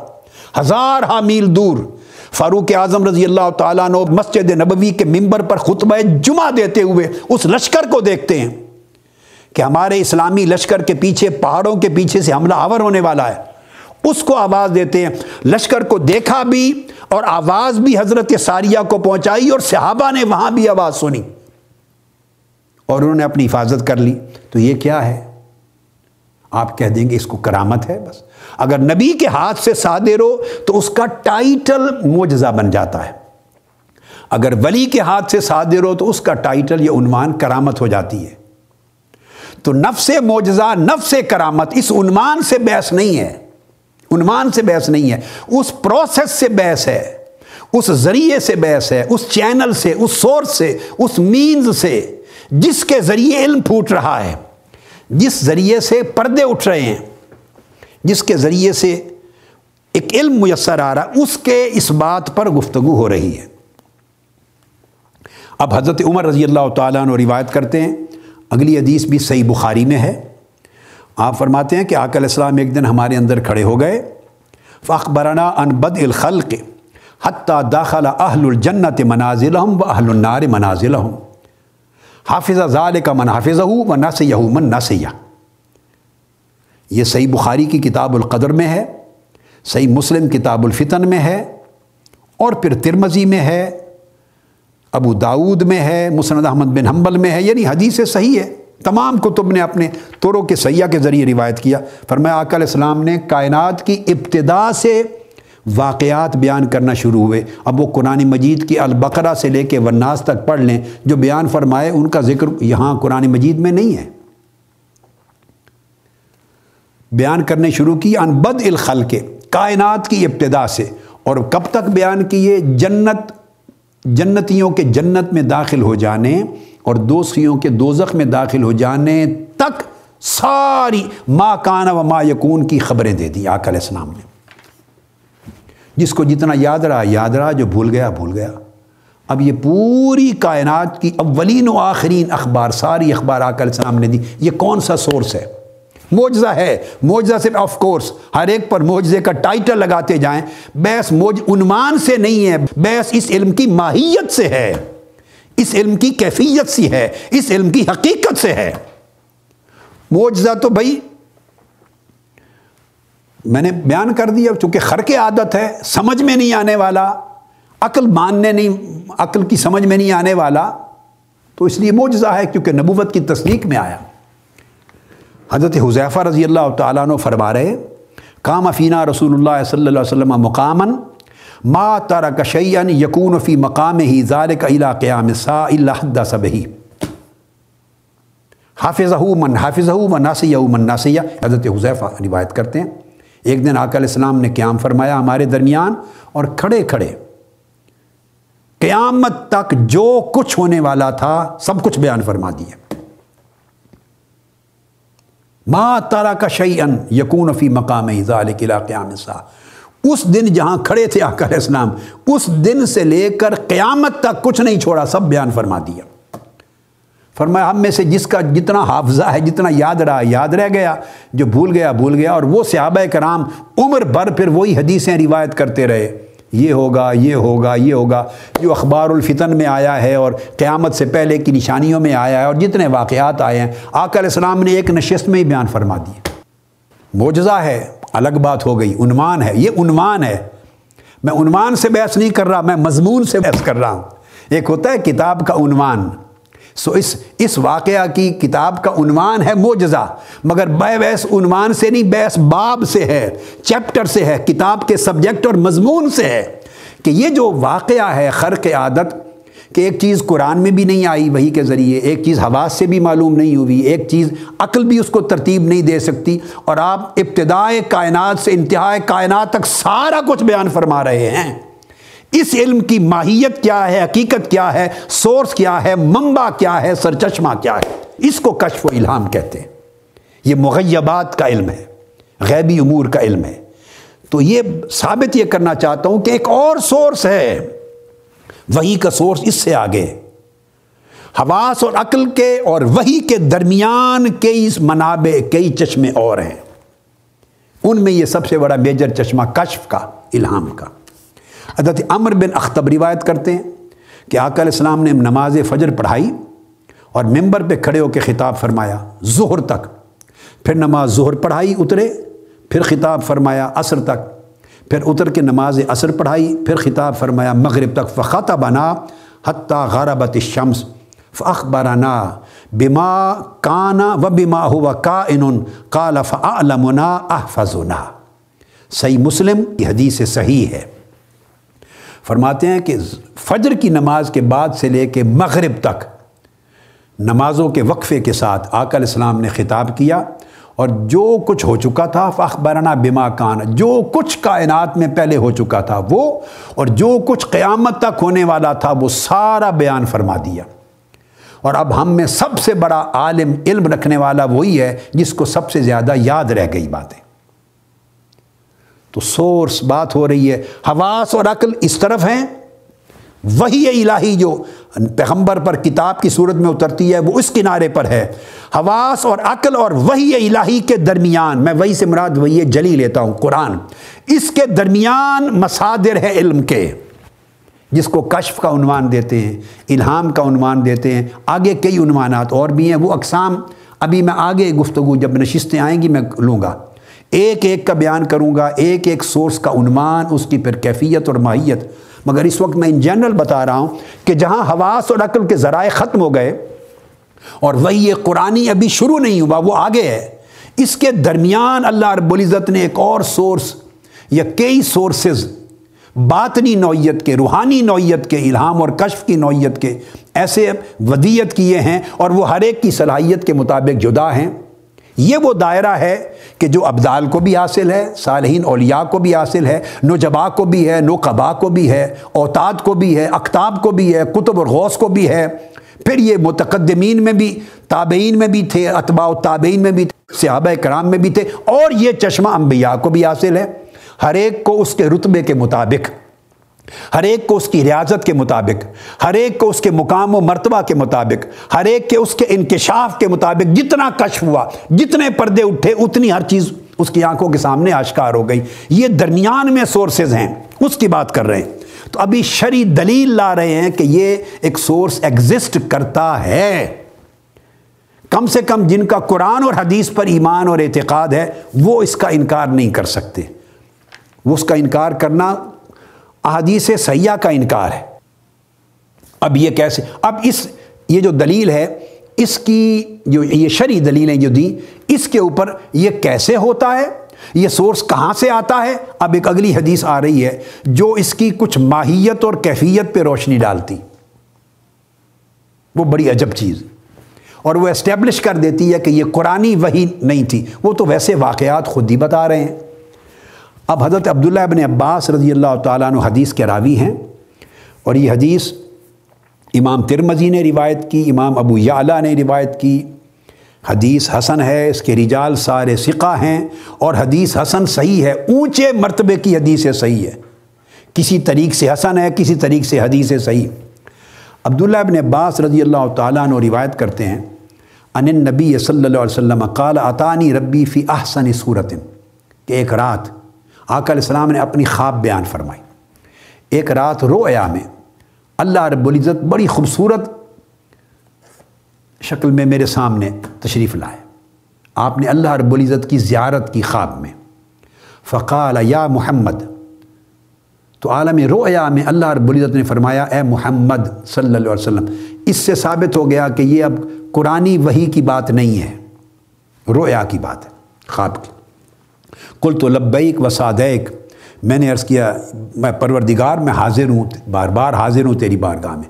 قال، فیما یختہ سے ملمالا اللہ پاک نے مجھ سے پوچھا کہ، اے میرے حبیب، بتائیے، عالم بالا کے فرشتے کس بات پہ جھگڑا کر رہے ہیں؟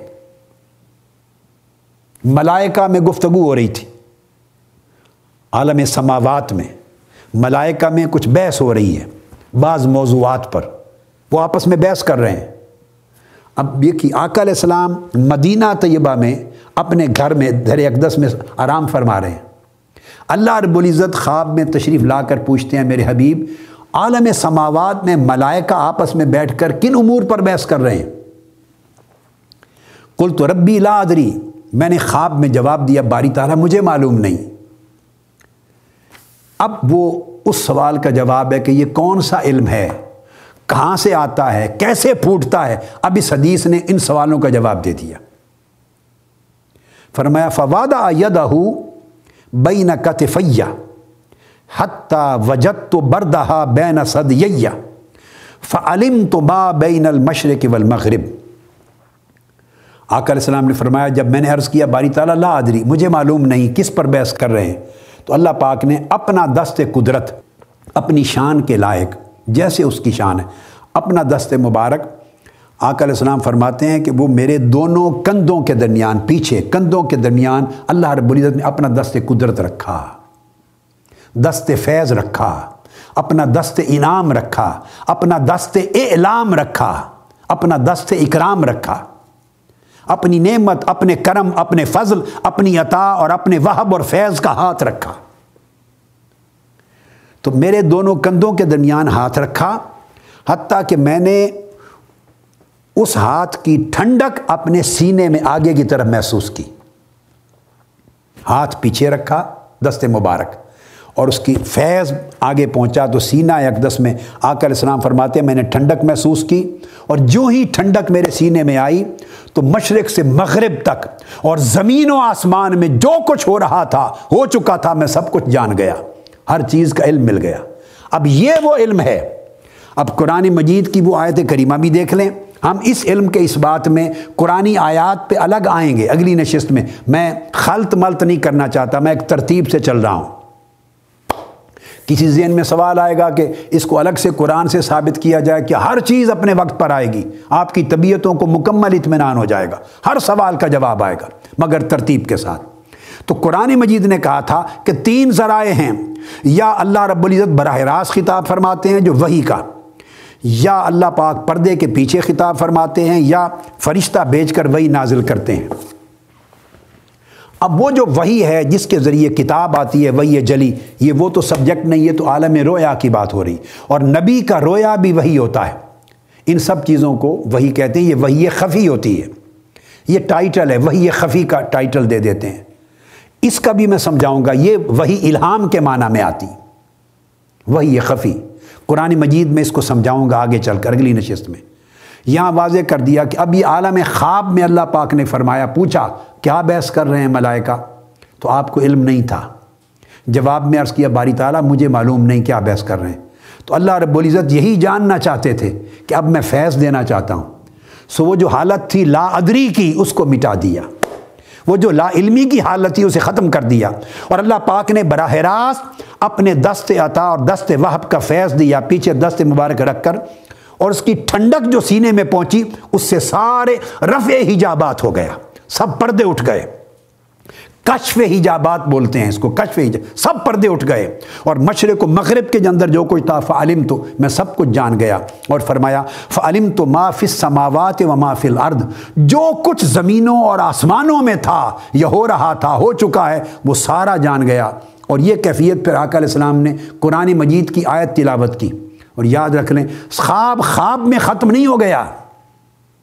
یہ نہیں تھا، خواب آیا اور چلا گیا۔ نہیں جو دیکھا، اب صبح آقا علیہ السلام صحابہ کرام کو بیان فرما رہے ہیں۔ جب خود رات کا منظر بیان فرما دیا، تو اب یہ حدیث صحیح ہو گئی یہ حدیث ہو گئی۔ اور دلیل شری ہو گئی۔ پہلے حضور علیہ السلام کا نبی کا خواب ہونا اٹ سیلف دلیل شری تھا کہ وہی ہے۔ پھر آقا علیہ السلام کا بیان فرما دینا سند پر سند اور دلیل پر دلیل ہو گیا۔ کہ واضح کرنا مقصود یہ تھا کہ یہ بھی طریق ہے کہ اللہ رب العزت کسی کے کندھوں پر ہاتھ رکھ کر اور اس کے سینے میں براہ راست علم کا فیض منتقل فرما دیتے ہیں اور سارے پردے فیضان الوحیت سے اٹھ جاتے ہیں۔ فرمایا، اسی طرح ہو گیا میرے لیے۔ جیسے قرآن مجید میں اللہ رب العزت نے حضرت ابراہیم علیہ السلام کے لیے فرمایا بقضا کا نوری ابراہیم ملکوت السماوات والارض ولی یقون من الموقنین کہ ہم اسی طرح ابراہیم کو زمینوں اور آسمانوں کی ساری بادشاہتیں دکھائی، دکھا دیتے ہیں۔ نوری رویت یعنی مشاہدہ کروا دیا، پردے اٹھا دیے۔ اور زمین و آسمان کے سارے عالم ناسود سے عالم ملکوت کی ساری کائناتیں پردے اٹھا کر اللہ پاک نے دکھا دی۔ فرمایا، جیسے قرآن میں ہے کہ حضرت ابراہیم کو دکھا دی اسی طرح اللہ پاک نے اپنے دست قدرت میرے کندھوں میں رکھ کر اپنا ڈائریکٹ فیض عطا کر کے سارے پردے اٹھا دیے اور علوم عطا کر دیے۔ اور حضرت معاذ ابن جبل رضی اللہ تعالیٰ عنہ وہ روایت فرماتے ہیں، صحیح حدیث سے فرماتے ہیں۔ آقا علیہ السلام نے فرمایا فتح علی کل و شعین و عرف تو ہر چیز میرے اوپر روشن ہو گئی۔ یہ کشف ہے۔ ہر چیز میرے اوپر فتح روشن ہو گئی۔ اور میں نے ہر ہر چیز کو پہچان لیا۔